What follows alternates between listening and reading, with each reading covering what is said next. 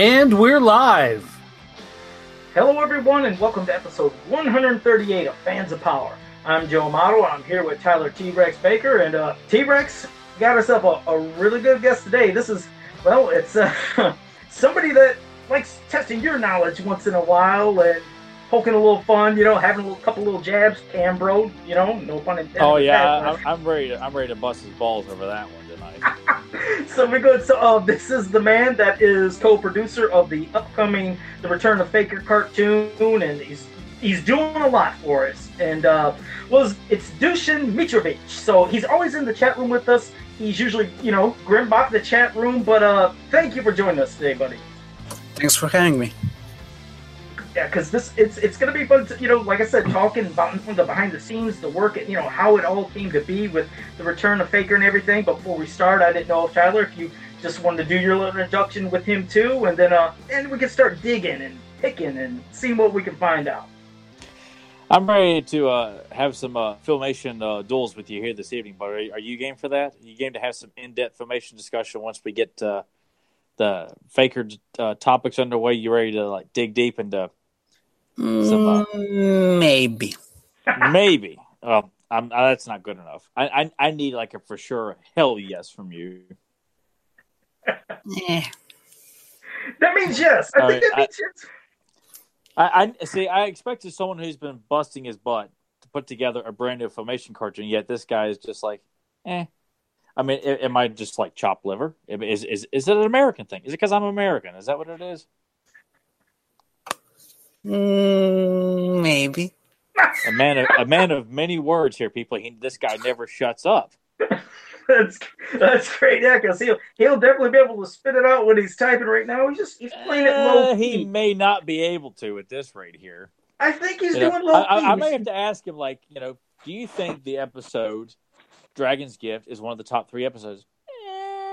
I'll get back to you. Oh, it's definitely one of the top episodes. Okay, all right. Now we got him going there. There you go. But like I said, we might as well first start off. I mean, why don't you let everybody know out there, you know, who you are, and kind of like maybe we'll get you started with this whole The Return of Faker thing, because it's going to be an amazing cartoon. But I figure you can go ahead and shed a little light of who you are for those wondering, you know, a little background on you. Well, I'm pretty much just a fan at first. I mean, I got the opportunity to help out James with the channel, with the YouTube channel,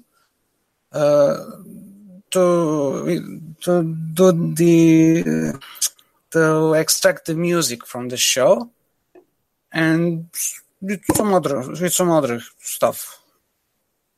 And what spitball? Because that's the thing that I guess fascinates me is like, how did the whole Return of Faker thing come to be? Because for fans that don't know, I mean, you guys are working on, you know, a very unique, and it's going to be a full episode, just like the old days.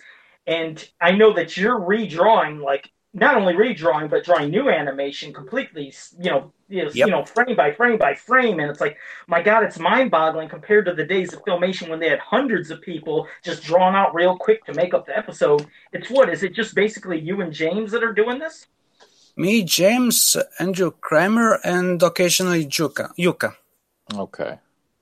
Yeah. See, that's what I wanted to. Oh, first, let me just say, Toki Deathhammer, Determined AZ, Motu Fan 1, and Serial Geek are here in the chat room. And Serial Geek said, first time I've ever heard Dušan's voice. So check that out. Holy hell! So you and James haven't really conversed, you know, verbally like that. No, only via chat, via text chat. Very interesting. So we got something that James couldn't even get. Now I feel like I've one up James on something when it comes to He-Man. God, it's like there's just nothing I can't seem to manage to get a hold of. Well, at least I've got something. I got bragging rights from now on. Exactly. He's always one-upping you everywhere, but now you're actually speaking with the person who's working on The Return of Faker, and not even James Eatock, who's working with Dušan. He's not even been able to speak with him, so you're right. That's the topper right there. But no, go ahead. Let us know how this, how it all came to be. What spitballing around came to make you think, let's do a whole cartoon and, you know, for The Return of Faker, and what inspired it? You can go ahead. Well, the channel was in desperate need of a boost for viewership. because the popularity was just stagnating. It wasn't getting more views, and we needed something to drive up the viewership. So James came up with the idea of doing an animated short, a battle between He-Man and Faker. So it was at first it was just going to be a short animation, 5 to maybe even 10 minutes. So we did a teaser trailer. We uploaded that on the channel, and it caused a bit of a fuss with classic media, because they went, oh, no, we can't have that because you have to note that it's not official, that it's fan-made.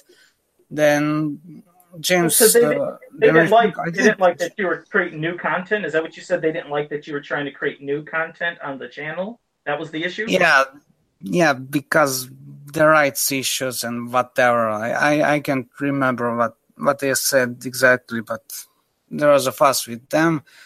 And they, at one point, they changed the title of the video on their own without consulting James, and ultimately James took it down. Which then led to you guys wanting to do this independently without doing it on that channel then, correct? We just wanted to put something on the channel to make people watch the channel more, to have a reason to come back to it. See, I wasn't even aware that the channel had gotten to that state, because I mean I frequent that channel on a pretty regular basis, because I've rewatched James's videos multiple times. I assume you helped contribute with those videos too, correct, Dušan? Well, yeah. The problem with the channel is that James was doing all of the promotion. There was no one else. Hell, I wish you guys had said something. Hell, I've gone back to that channel. We watched those trivia videos, the commentary, behind-the-scenes stuff. Yeah, but I would have definitely promoted the hell out of it. The biggest help would have been from DreamWorks, and they just didn't care. Okay. Gotcha. Shoot, man, that's a shame. Cause that's a fantastic channel, because I used to wonder why there weren't any new videos being uploaded. Because I was really enjoying from the music stuff to the trivia stuff. I mean, I found that stuff to be very fascinating and rewatchable that you guys are doing. Yeah, if you see the channel nowadays, it's just trash. Mm. It's been a while, to be honest. I haven't seen it in a while. When you see it, it's like it's being run by a spam bot. Hmm. Oh, are we talking about James He-Man official YouTube channel? Or are we talking about another one? The official channel. Okay, all right, because I was not aware of that, because it wasn't that long ago. I was just on that YouTube channel. Yeah, and if you look at the more recent titles, you'll notice Rainbow. Okay, all right, because I get a lot of recommendations when I'm on YouTube, and I'll be going, why are there like rainbows and snowflakes and stuff? Like, what the hell's going on here? Yeah, they're trying to exploit trends. Oh, I didn't know what was... I'm looking at it right now, and like Heart of a Giant, one of Joe's favorite, it's got rainbows all over the episode. Because, that episode is all about gay rights. Somehow. Game Plan has got soccer balls, because the word... I was wondering... Good grief. I noticed a lot of ads recently on the channel. Did they add more ads? Because... I noticed that if there was times when I had to do a commentary, and if I think I had the channel up, I had to go through all the way through it to go through the ads, then rewind to the beginning. So when we're doing the live commentary here, on Fans of Power, I wouldn't have that ad keep popping up. But it seemed like there was a lot of ads. Maybe? Or am I wrong? I don't know, because I always use an ad blocker. Yeah, there was a lot of ads on those episodes, because I would do that sometimes when I'm at the computer and would just watch episodes randomly, and there'd be at least 4 or 5, maybe more ads just for a 22-minute episode. So yeah, it's unless you got YouTube Red. Yeah, and the worst part about it is that you'll notice that in episodes the picture fades out, and in they inserted additional commercial blocks for each episode. Oh, okay, I did. Yeah, see, that's when I'm clueless about all that. But, well, so like you said, you first were going to do this as a 10-minute maybe short where it was just a fight with He-Man and Faker. But now that you guys are doing this on your own, it just spurred off until being a full episode. I mean, how did that kind of happen to where you figured, you know what, are we just going to go with it? Let's do a full episode? The more ideas we had, the longer it became. So initially we started out, well, He-Man has to have a reason to be at the Snake Mountain. He can just pop in and go, hey, Faker, I'm going to kick your ass. Okay. So I came up with the idea of, well, maybe he's there to save Teela. Maybe she got captured and he's there to save her. And James pointed out that people might object it because it's been done before. So he came up with the idea of Orko getting captured. Okay. So we ran with that. Yeah, which is different because you're right. I mean, sometimes the damsel in distress or Teela being captured has, been done a lot or been done to death. So so I like that. But okay, I mean, I'll get to having Tyler ask questions here in a sec too. But now, when it comes to this animation, because there's a lot of talk about. Maybe animation from the 80s was easy to do, and the stuff now. Yeah, you know where I'm getting to. People said, the 80s, the 80s Thundercats, the 80s Masters of the Universe cartoon. Always not cheap.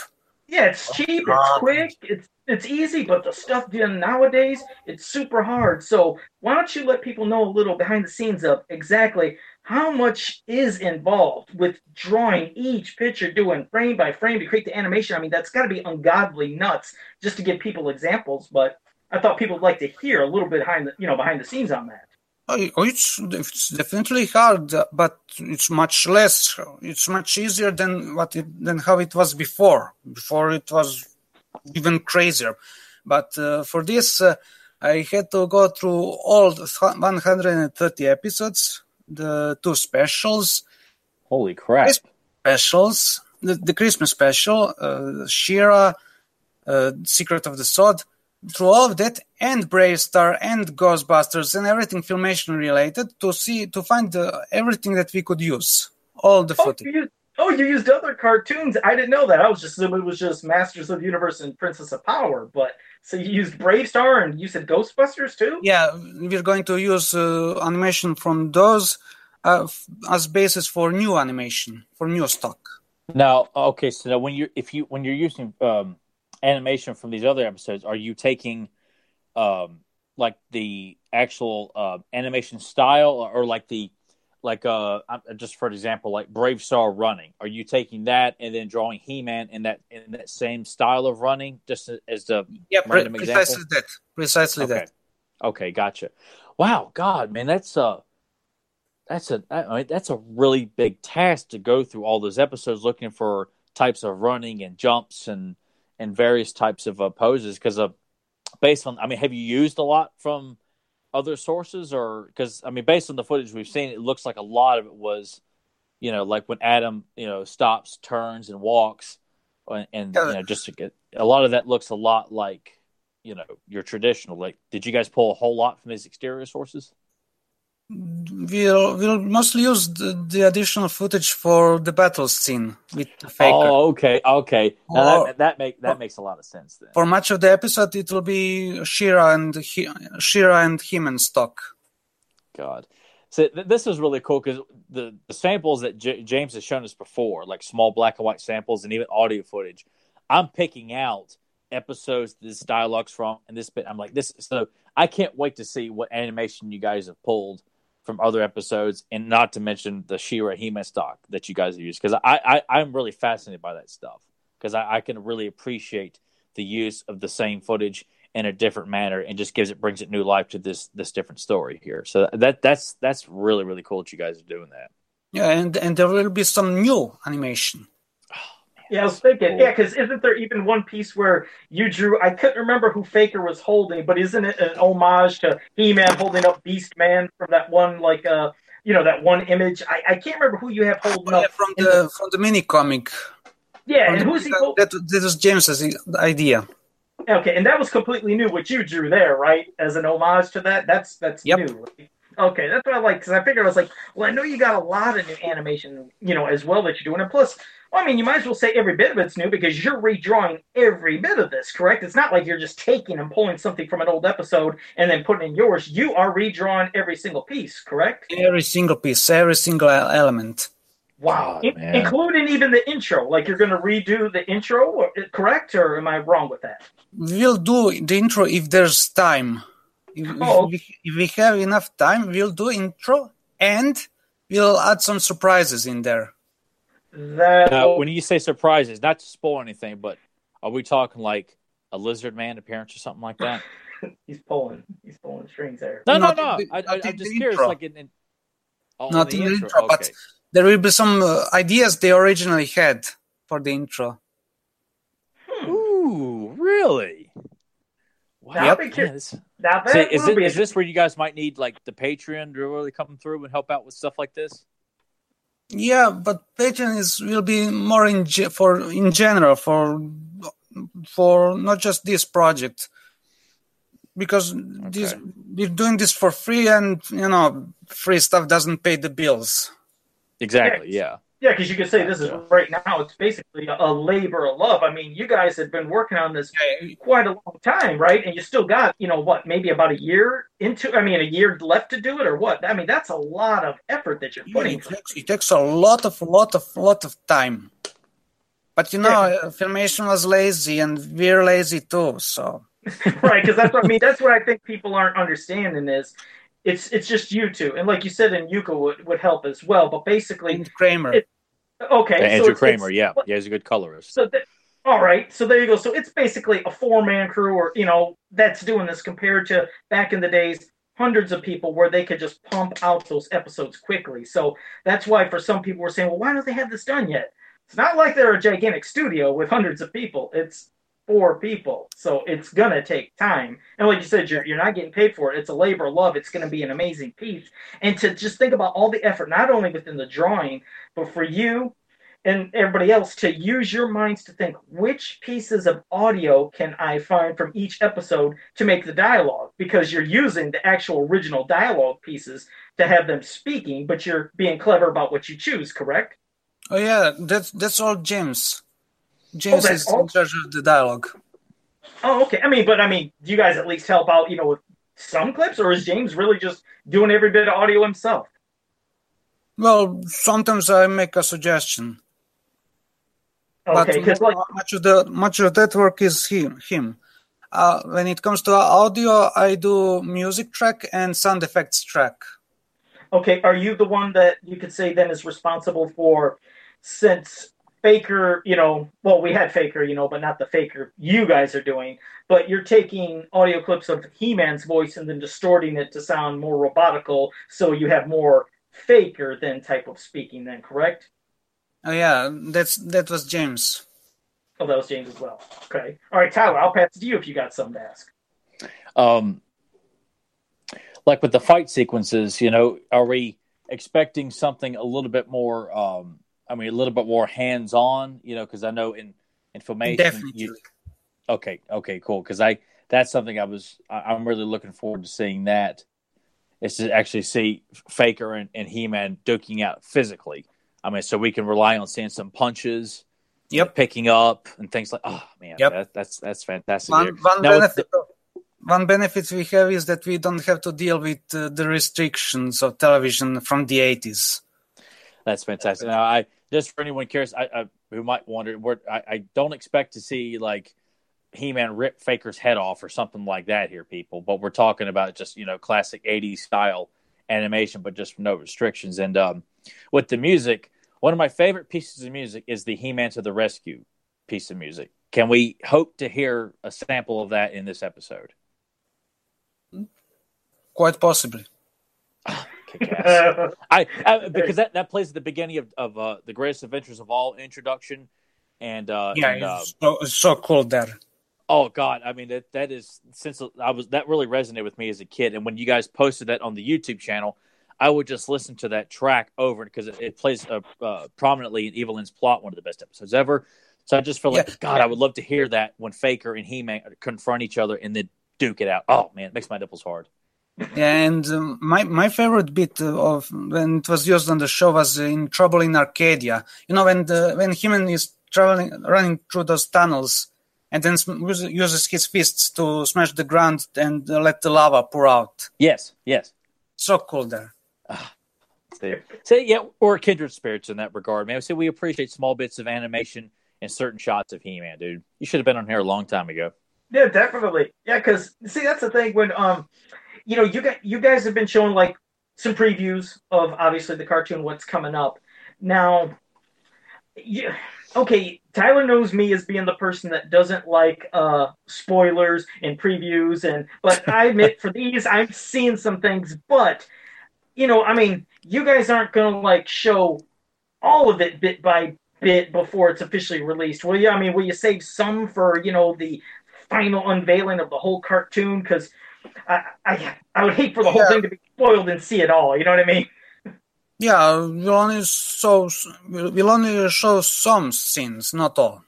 Okay, because what I'm thinking that would be perfect. I mean, and see, this is what's bad is since I didn't watch all of your little previews already. I watched a couple, but I didn't watch them all. I don't know if, and I don't want you to give it away, but. You know, we're talking about things we want to see from Faker. Obviously, we see now we have the Faker, how he looks as the toy compared to how he was in the cartoon. But we have his colors. But will we have him with his sword? Because I was thinking, hey, there's that one episode, which this is when it comes to you two with your great minds and Joe's horrible mind. But when Skeletor and He-Man were having the sword Curse fight of the Spellstone. There you go, the same swords. I was like, are you going to cleverly try to put Faker's head on Skeletor's body and redraw that so they can have a sword fight and we can see the orange sword too? But I was like, if you guys are, don't tell me. But yeah, I can't even ask that because I don't want to know the answer. But that was in my head. You can't just drag out that question there and tell the guy, I wonder if you're going to do that, but don't tell me. What the hell is that? I guess you're right. Well, I don't know if he can, but okay. Well, look, they're going to fight, so I don't think it's spoiling too much if a sword happens to show up. Okay, it's that. So right now, we haven't yet planned out the fight. We have some ideas, but nothing is definitive yet. Okay. All right, now that Joe has asked that really bad question that got us nowhere, can we expect... because you know me. Go ahead. Can we expect a use of Faker's tape recorder used by chance? Maybe. Wow. There's, in fact, a stock animation from Tarzan that can be used for that. Ah, oh, man. See, that's all I need to know. Doesn't have to spoil anything. If they think about using it, it would just be so cool to have, like, Skeletor take off the harness to hear what Faker's recorded or just, I don't know, just to see some use of that tape recorder. What about a trap? Picture this. Not that we're trying to re-rank the show, but you know how me and Tyler will start rambling sometimes, but picture a trap. What if Faker got audio of, you know, Orko saying, He-Man, save me, or something, or whatever, and he plays it somewhere as a trap for He-Man. Like Predator. Like Predator, there you go. Like that. Yeah, yeah. Right, and then when he comes, it's not Orko, it's Faker right there, but... Oh, geez. Sorry about that. We just, we're spitballing. We're sitting there. We're trying to rewrite this whole damn cartoon. Well, I'll just say, James, write that down. Yeah, we should have been collaborating with James a long time ago on this. James, you need to get us in on this. Yeah, we would have been trying to add too much stuff, though. We would have had Lizard Man. We had a damn meteor orbs flying in the air. I will refrain from anything. It's like, you let me contribute a spot for Lizard Man just for him to show up and say, what's going on, Adam? And then he just strolls right on out of the palace. And then that's it. That will be my contribution. I won't even take credit in the Filmation credits. Just give me my Lizard Man somewhere in that episode, man. For no apparent reason, you just see Lizard Man in the background. It doesn't have. And rarest gift of all, he's showing up laying on a rock. You know, serves nothing to the story. Give me something like that, except with traditional Lizard Man colors and no spectacles. No spectacles, no brown color. Yeah, there you go. Oh, yeah, yes. We're not going to do that. The alternate colors... You're going to stick with original stuff. Hell yes. Oh, fantastic. Go. Now, how much longer would you, I mean, it's not giving, you know, telling you to pinpoint us an exact date, but I mean, how much longer do you think there's probably going to be until this could be officially released? Would you say it's about another year, or is it just going with the flow, seeing what's happening? Approximately a year, but it's hard to tell what might happen in life, you know. So, right. Sure. Now, as you guys have been working on this, and James just talked to us and just gave us a pretty good idea of the kind of grueling work that you guys put yourselves through, and obviously both you all have come a long way with this project, and stepping back from it, given what you've done so far and what's left, what are you the most proud of that you've done so far? Like, what can you look like? Stop when you're not working on it and just kind of look back and watch this footage or this or listen to audio or something. What is it that you feel like, you know what, this is really going to be good? Like something that's, what is it? Is it, you know, drawing Faker? Is it designing the battle sequences? What is it that you can say you're the most proud of so far, aside from completing it? Every time James sends back the colored cells, it looks like actual cells. The color, everything. It's like he took and scanned the cells. It's incredible looking. You know, it has, yeah, when I do this stuff, it's all black and white line art. I send it to James in PSD file format. He sends it back to me colored, and it's just stunning. Because the footage we've seen so far is really damn good. I mean, that opening sequence of Skeletor creating Faker, I mean, this was really, really good. I mean, the samples you guys have shown. You're right. It's crisp. It pops. It's crisp. Everything. Now, what about like the panning shots and stuff like that? Has that been difficult for you guys? Because I've often felt, and you can probably verify this, you and James both, but on the DVD transfers, the panning shot seems to be sped up a lot more, whereas like on the VHS releases, because that's what I know it the best from, the panning shot's a little bit more slower to kind of build up, a shot of Snake Mountain or something like that. Has like the panning speed been any different for you guys? The panning speed, it depends from scene to scene, you know, just like on the original show. Now, the thing about the DVDs is that DVDs run at pulse speed.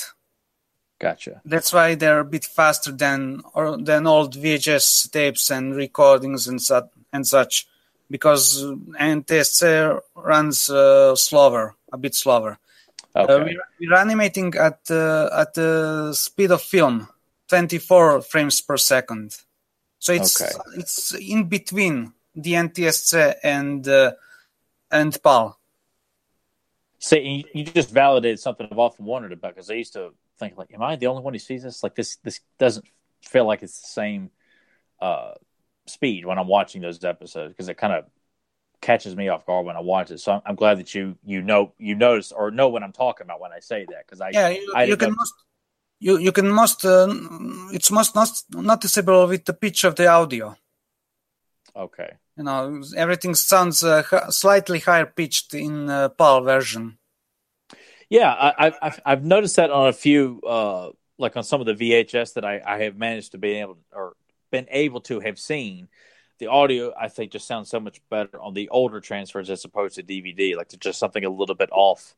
Not that it's like the voices aren't the same, but there's just something I can't. And you and James clearly can pinpoint this better than I can, at least on a technical aspect.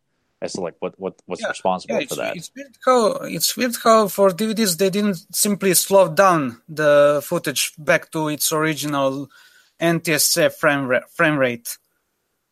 They just kept the PAL speed and made conversion using the interpolate method.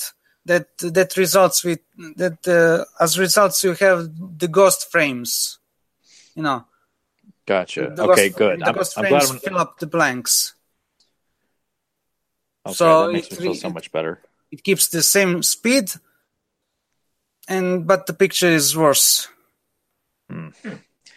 See, and that really just makes you want to, because I had thought about transferring a lot of my VHSs to DVD because I just like watching that traditional quality, but it also gives me back watching the episode with the same pan speed that I'm used to. Because I wonder if other people watching it, like Joe, I mean, you got the DVDs. Anybody listening to this, if you happen to have, well, if you do have the DVD, I mean, there's the Diamond Red Disappearance or the Greatest Adventures of All footage is available, you know, on James's channel, and then somebody else has uploaded too. Do a comparison, like watch the panning shots, and just see how drastically different those things are.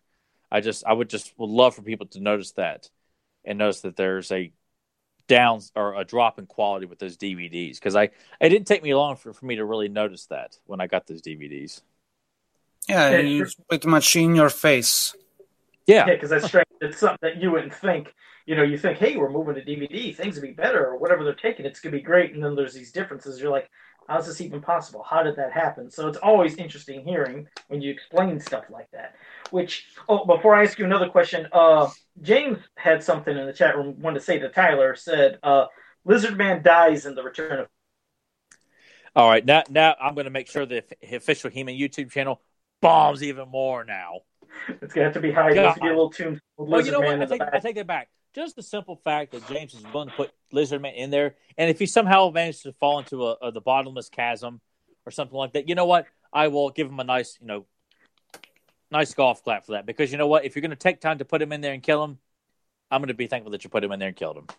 How about that for something silly? Wouldn't even make sense. You're seeing a fight with He-Man and Faker, and in the background, whether it's Snake Mountain or Castle Grayskull, you just see this little image just fall off the top of Snake Mountain or Grayskull just to its death. You don't, what the hell was that? You look closely, you see it's green, you see some blue, and it was Lizard Man. Just use that falling shot of Faker from the shaping staff, like from the shot from his back, and just animate Lizard Man falling down into this chasm, just, trying to do your best Lizard Man, audio that you can find there. I would settle for that because ultimately, he would bounce off a rock and climb to safety. So even James Eatock couldn't kill the man off. He really wants him dead. But no, I guess my next question is, now, when The Return of Faker is complete, now fans, are they going to be able to see it, let's say, for free online, or will they are you going to sell it? Because I'd love it. I'm sure you guys have had plans for doing it in DVD cases, VHS. I mean, is that the main way they're going to be able to see it is by buying it, or are you going to have it uploaded, or will they have to pay to see it uploaded? Because you guys got to make money for this, and I no doubt Joe's going to find a way of scraping money to buy whether you do a VHS, whether you do a DVD. I don't care. I'll buy them both. But I mean, how is that going to go about? When it comes to money, that's what Patreon will be for. As for the episodes, that will be free on YouTube. I would personally, if you and James did this, because James has mentioned about doing like VHS throwback covers, like the old RCA and Magic Window VHS boxes, I would gladly buy a actual DVD copy with a DVD case that has the Magic Window or the RCA VHS with a red border, the black and black in there, and then you've got like the exploding red rock and an image that you guys create that's reminiscent of the VHS. I would, for like through Patreon, I would gladly pay a fee to get like an actual like hard copy of it with VHS cover and everything like that, because I think that would be something that I think a lot of fans, I think would, especially with the Super 7 VHS that they did a while back, regardless of the quality there. I think, God, I would love to buy that from you guys. Yeah, we might do that. Something like that. We might. It's an option. I'm just not saying it's a must, but I think that would be a fun thing that you guys could offer on Patreon. Hopefully, James. Oh, yeah, there's so many. There's a lot of time for that. Yeah, there is. I mean, there's a lot of great options. I mean, even beyond that, you remember the big laser discs that they had with the slip case. Yes. We obviously know we can't get giant ones, but how cool would that little shit be if you had a mini version of like a laser disc with that kind of like, art style? Because remember, it was Filmation, but it had slightly a different way they drew it. You know what I mean? How it was like a different way it was painted. But those other format also was Betamax. No. CAD. Was it CAD? CAD, I think. I'm not sure what that I'll be honest. It's also the size of Laserdisc. But wait. I think I've got. Wait, hang on a sec. You might have one right here live. Yeah, because I know there's Laserdisc and another. There was one that was like a slipcase, another was in a hard plastic. Yeah, one you insert it in player with the package. Yeah. Oh yeah, that's exactly that. Yeah. Okay. Yeah, I know what you mean. But yeah, I think that. Is this what you guys are talking about? Yeah, yep. I think that's it. Yep. Okay. Yeah. Yeah, right when you said it, you're right. You had to put Titans. There you go. The whole big damn thing you put in. But no, I think it would be so cool because I have a couple of those laser discs, and I just love the design and the art on it and how it just looks. But if there's miniaturized versions, like you said, as an alternative to a bigger DVD case or something that looks like the Magic Window ones, but a little mini laser disc case. Because it would fit it perfectly, just like the Laserdisc did. Yeah, you guys got so many options. Like you said, whatever you do with Patreon, I'm sure that fans would definitely be wanting to buy this stuff. I mean, myself, I've always been one that I love physical copies. As cool as it is to see it online, There's just something special about having that copy and putting it in at your leisure, and plus displaying that beautiful piece, you know, in your collection. And plus, like I said, anything to support you guys, because all this which you're putting into it, I mean, definitely, like you said, I mean, you should be getting something back from it. You know, you're doing this all as a gigantic labor of love that you've been doing. It's been, what, about 2 years you've already been working on it, or a little longer? It's been a while, correct? Yeah, it's been like 2 years, I think. Yeah, and seeing you got another year, so that's a lot that some people got to put into their heads and think about. It's like these guys are doing a lot of stuff with it. You know, I mean, a lot of stuff that's taking a long time. Even with the benefits of digital technology, it takes a long time. Now, Dušan, as you guys are working on this, and we asked James before about this, are you getting? I mean, obviously, this takes a very long time, and I still think it would be fun that if you guys did like a series of short videos, kind of like what you originally had intended, and not put yourself through the stress and long labors of a full episode. But I still think it'd be fun if you guys did like a bunch of little mini episodes, you know, kind of elaborating on, you know, more Cyclone or more Too Bad or something like that. Something that just seeing like what else you guys can come up with. Like, are you thinking of other ideas as you guys are looking through animation? We're, and we're constantly exploring other ideas for such. I mean, and if Pantron does really, really, really well, I'd like to do the animated I'd like to do Salaxian Wars, the unmade episode of She-Ra. Oh God! Hell yes! God, because man, that'd be awesome. Because you know that episode was designed to use as much stock footage as possible, so it's all there on the show. Everything that needs to be used. Have you? I'm assuming James has. Have you seen the script for the Salaxian Wars? I'm not sure if there's a script, but there's a storyboard. They're okay. Because I know James has posted like a shot or two of the storyboard, so I didn't know if you guys had seen an actual script or anything, or the full series of storyboards or anything like that. God, that'd be so cool. Yeah, but if there's no script, then James can fill in the blank. Wow! Now that's something. God, I hope this is a success, because the Salaxian Wars, that's got to be, you know, that along with the opening to House of Chakotay Part 1. There is that. Yeah, which we told James before. So one of those two. God, the Salaxian Wars. Yeah, that would be worth the 3 years. Oh my God. Most definitely. No, that is what would, I mean, that would be fantastic, along with any other things you guys could do. Like you said, as long as there's good support for the Patreon page. And then it can obviously, like you said, maybe get things going where you're doing a lot more things. But, well, I was going to say, before, you know, I know that you got a time till about 9 o'clock. We definitely won't hold you too long. But before we ask you a few more questions, there was a fan question me and Tyler got, and I thought, you know what, if there's anybody that I think would be part of this question and to give his thoughts, I was like, it had to be you. I thought it'd be fun to get your thought of it. He said he brought up a question. And this is from Kyle Kendall. He said he bought the mini comic collection yesterday, and he just read the first 4 stories. And he says he still has the He-Man and the Power Sword. And he says, so he's familiar with the story and the original canon a bit. He said, but for all those first 4 comics, he says they talk at length about the power in He-Man's armor on multiple occasions, like how he changed outfits from his force field or the super strength one. So he said, but he doesn't remember that being mentioned in many other stories. Like I told him, I said, okay, well, Evelyn's Plot and Filmation, they kind of explored that to some degree where, you know, the Koradite, you hear about He-Man saying, you know, his vest was, you know, forged from the sorceress or made by the sorceress with Koradite, which adds to his power. And so I guess, I don't know, is that obviously an homage to the original stories? Was that ever mentioned officially? You know, because we never really did hear much more about that. First, I want to ask you about that, and then your thoughts on the whole power vest in general. Well, we know for sure that Filmation has paid attention to those mini-comics and the latter DC stuff. Because when it comes to latter DC stuff, the monthly comics, Filmation adopted much of that stuff for the show. The Marlena origin, the royal family, Prince Adam, Cringer. They were very, very faithful to what DC has done. You know. So, I mean, I guess my question is, and it'll be for Tyler too, but you know, the whole thought of that, did you, was it kind of in a way, see, because I can't remember how you had experienced it for the first time, which, you know, way you thought, but, I mean, did you wish they would explore more about this power harness, force field harness in the cartoon, or do you think it's something that, hey, I guess they kind of used and it went away, or whatever?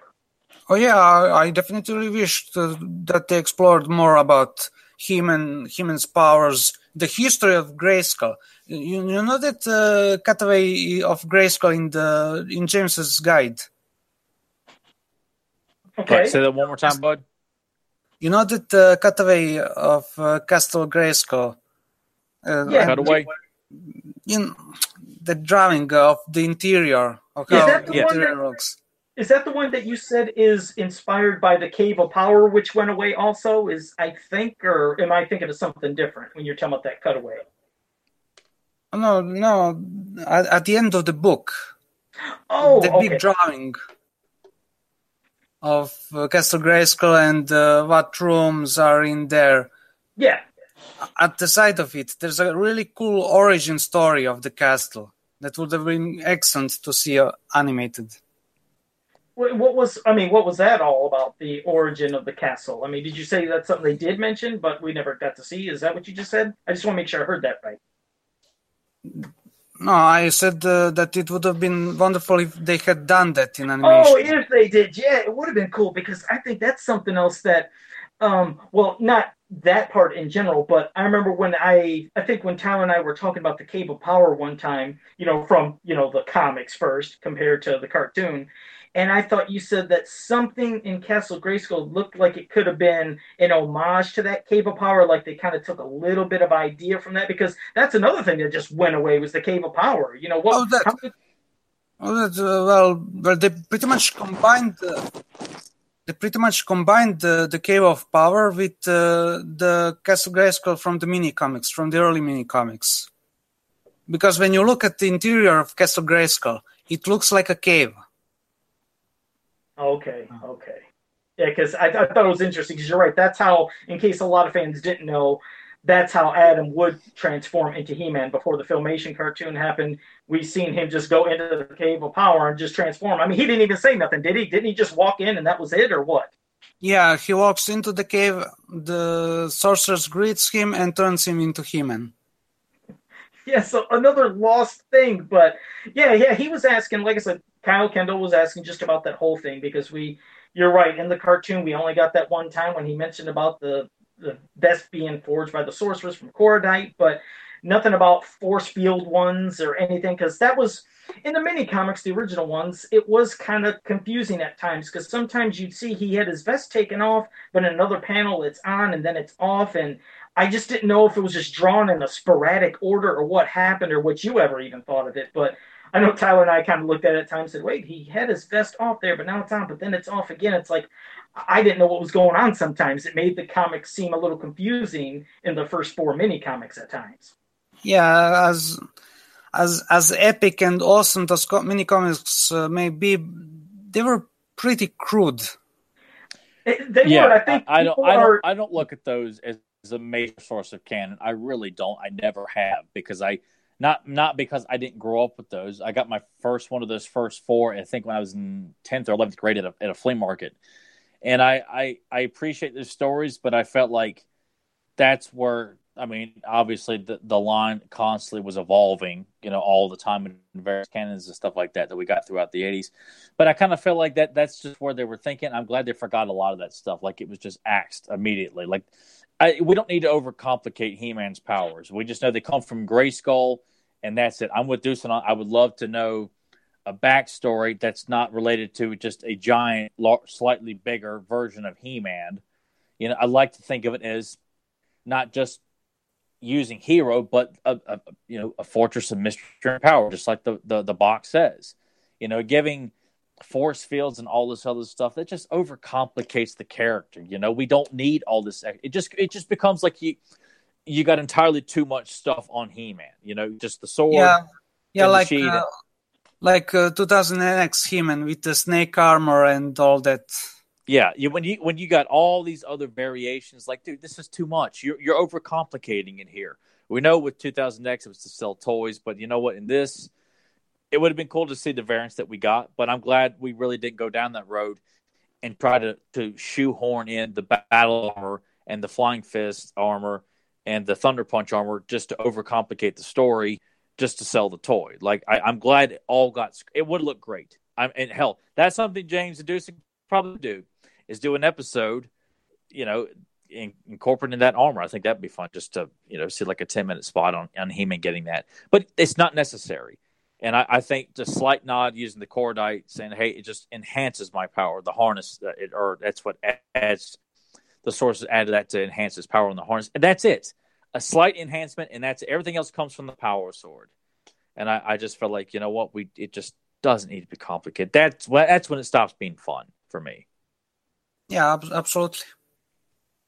Yeah, because like you said in the first four mini comics, I think more people, when they always want to say, that's their canon for Masters, I think they're maybe going more by mental pictures of, wow, the art was good. But when it came to the stories, it's pretty much been agreed that the more people have been reading those first four comics, they've even said, what's going on? But then we know that, yes, they were still wondering what the hell to do, you know, in the beginning anyway. So those comics came out quick. It's kind of strange. It's like, what's happening? But and that's art. Forgivable. And I never look down upon anything we've gotten with He-Man in the 80s because of that very thing. I just don't, you know, I look more towards when Mark Texera came on and those stories and the rise of those stories. That's when I felt like it was a little bit more concrete. And then, of course, when Larry Houston comes on and gives us the best run of mini comics, the stories were some of the best. Period.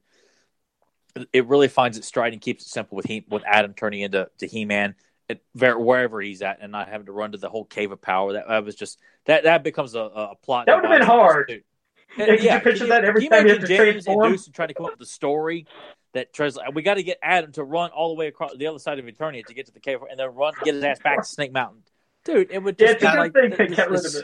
Oh, yeah, he runs to the Cave of Power, and 24 hours later, he comes back. Everyone's dead. It makes no sense. I mean, I'm sure like it would have been a cool toy, kind of like the Fright Zone. You know, a small little place that go to the Cave of Power, and you have like a knob that turns, and you got Adam becoming He-Man. I don't know, like with the old.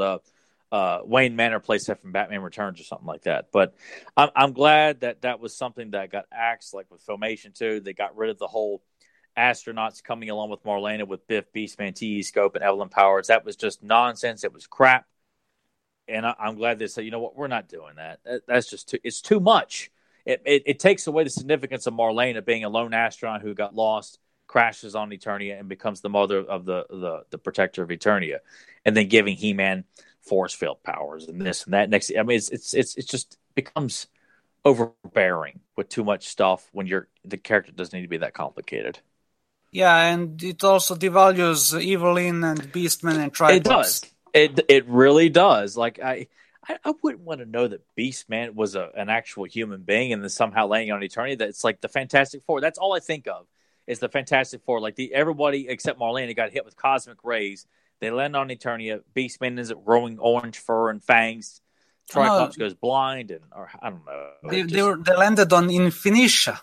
That's right. I forgot they landed on Infinita. God, yeah, it's been so long since I've read that Bible. God, I forgot all about that. There you go. Yeah, I guess that does explain it. But no, did you have Dušan? Did you want to? Tell everybody like any places to check, to go to, like any recommendations of websites, you know, to keep up to date on, you know, the Return of Faker, the possible, you know, Patreon page, anything before we obviously will be wrapping this up here in a couple minutes. And after that, of course, if Tyler has any closing question. Yeah, the Ancient Library of Grayskull on Facebook. Okay. The Ancient Library of Grayskull. That's a group where I and a few others post. We try to make an archive of official material, from behind the scenes to advertisements and everything that was officially made in the 80s. Well, I'm looking at it right now, and I just put in a request to join that group, bud. Deny it. Just deny it right now. Say he's not in. Say it's forget it. Get the hell out of here. He's like, you're asking for concept art. concept art too. I look forward to that. Yeah, that is a good page. I do love that page. And now, is there going to be a Patreon page, or do you have one set up now, or is that just something to look forward to in the future, possibly? There's going to be soon. James is working on that. Okay. All right, and well, I was going to quickly give a shout-out to another good group. It's a new one that popped up. It's called Masters of Motu, and that's a Facebook group. Cool. It's a one that popped up maybe about a few weeks ago, but it's a great new group. I just want to give a shout-out to that one as well. And the only reason I said Motu out loud is that's what it's called on Facebook, because everybody knows I do not like saying Motu out loud. That's something I don't do. It's an abbreviation. Before a group, I'll do a group. But Tyler, before we wrap this up, is there anything you wanted to say to Dušan? Yeah, Dušan, I always appreciate your fun facts and findings about the various cartoons that we've talked about and things like that. And spur of the moment question: let me hear your top three He-Man episodes. Well, let's see now. The Curse of the Spellstone. It's a good episode. It's an underrated one. She-Demon of Phantas. Hell yes. And Trouble in Arcadia, because those are one of the few episodes that aired over here. We only got 13 episodes. Really? For some reason, I don't know why. Only 13 episodes aired here, and those were among those. It was pretty good choice of the episodes that they made. Did you get any of season 2? Or only on VHS.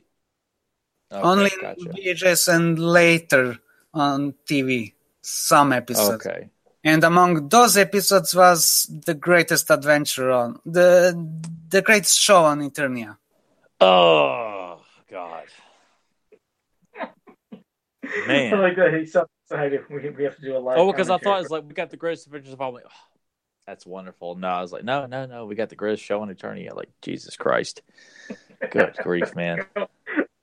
Well, that's an episode I never hear anybody talk about. So I kudos to you for selecting episode 2. All 3 of those episodes. I mean, She-Demon Defense is very famous because of Strong Arm, especially. But, and for Curse, very atmospheric. Yeah, very, very.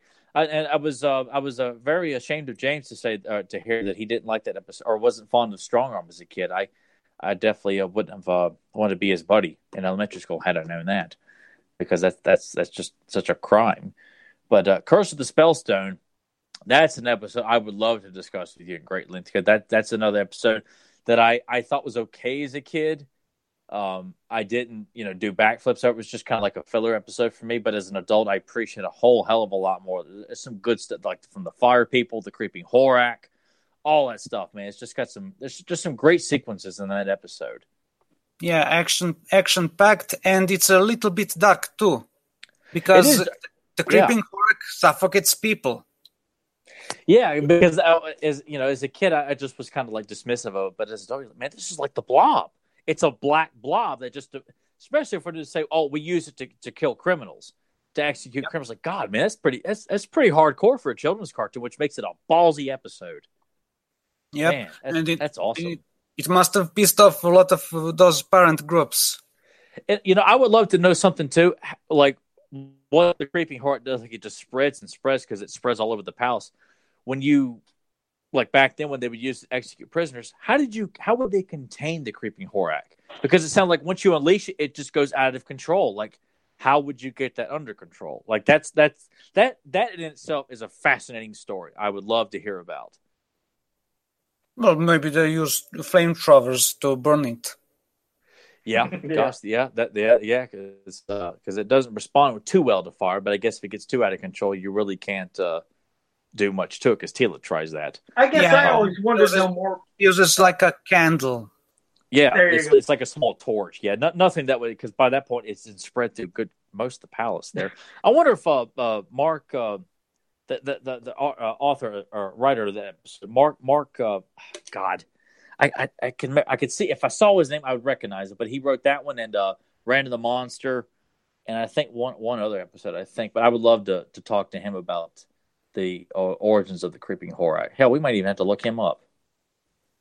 Might have to do it. I think the one thing I'd like to know more about would be, do you remember that prehistoric giant that had He-Man's power sword that was whittling like on wood and stuff? I'd love to know more about that character, because he looked familiar, like he almost looked like somebody else and stuff. I couldn't remember, but do you know anything about what I'm talking about, or no? Yeah, you see, he was actually a secret agent sent from Trolla to protect Prince Adam. And turns out that he was the grandfather of Spectre. Was that it? The greatest character in the universe. Oh, you know, I can honestly say that is... I can't even believe you brought that up. That is one character. I don't know if I've ever uttered his name on this podcast or wanted to, because I've never wanted to say that character. I hate that character. That was Sir Lazelot. Tyler, have we ever spoken and said, oh, the Mighty Spectre? Have we ever said that? No, and our Clayton record is just now shattered. It's just there. We had 138 run, 138 episodes. I just don't like that character and Sir Lazelot. Oh, thank you for that. Thanks, bud, that you just crushed the record. So we've gotten something that James has never gotten. Talked to Dušan verbally for the first time, and Dušan has also shattered our Spectre-free record. This podcast has gone at what 135, 138. 138 episodes straight with no mention of that. And it's just gone because Joe decided to antagonize the subject. Son of a gun, Richie, thanks. Oh, thanks, God, dude. Man. I really never thought we would ever, you know, because we try, well, that's because I just don't want to get in a, I mean, I always feel like I vent so much about King Grayskull, so to go off on the Spectre, I'm like, I need to just keep my brain completely away from that. Like, I'm just wiping my hands completely of that nonsense. God almighty. I remember when Dušan showed me that, I was about ready to lose my mind when you guys started to tell me, that's Cam-Bro back in prehistoric eternity. Like, bullshit! You know? There's no way! And then I was glad when he said that's supposed to be Cam-Bro. Like, no. And so I was so glad when he said that's not supposed to be Cam-Bro. That's just a modified, or the original designer Cam-Bro that they used as a fill-in. The original. Yeah. Yeah, God, I was about ready to lose my mind over that. And then Val Staples comes out and says, do your research, Tyler. I'm like, the world is turning against me here. Yeah, that was one episode. He looked like he was snapping. He's like, no, I can't believe this. No, this isn't happening. He was just out of his mind. He was really kind of almost losing I have it. That episode memorized from beginning to end. To be told that that was Cam-Bro, I was about just give me a glass bottle. Just break it over the table. I mean, I'm ready to go to back alley brawl right now. He almost had a Joe moment where he's like, the podcast's over, he's almost ready to flip the table. He was that close. He was almost that close, but he was quoting that. He kept saying, I know this from beginning to end. I know everything. This is not possible. But then when he understood the context of what you meant, then he's like, oh, okay, I understand that. Yes, because then that makes sense. Dušan pulled me from the ledge because I was about ready to jump. I'm like, man, I don't know anything about He-Man anymore. Right. But, okay, well, buddy, like I said, I know it's late for you. We appreciate you so much joining us and giving us all the information about the behind-the-scenes stuff and about the progress of the Return of Faker. And like you said, you know, we might have a year. You never know. Maybe it'll be a little less. Maybe it might be a little longer. I guess we'll just have to wait and see. But either way, it's going to be well worth it when it does come out. And, again, first, thanks to everybody else in the chat room for joining us. But, no, thank you, Dušan, for joining us. It's been a pleasure. Yeah, and once again, thank you for having me. Dušan, would you like to come on sometime and do a commentary for Curse of the Spellstone? Yeah, maybe sometime in the future.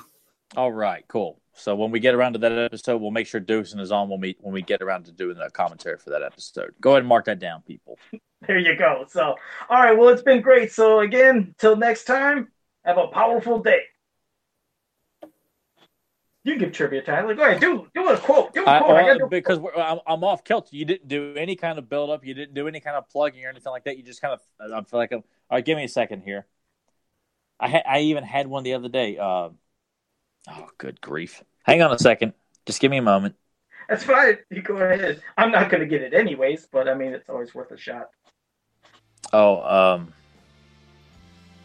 okay. Very good, but brick. Not hit back. Oh, well, there you go. That's got to be... Oh, yeah, brick. Yeah, blood sport. Yeah, it wasn't board. I was like, wait, I thought he said board. But yeah, brick. Yeah, that's board. That's Chong Lee. I love that. Okay, yeah. Blood sport. All right. All right, there you go. See you guys next time. All right, later, guys. See you, bud.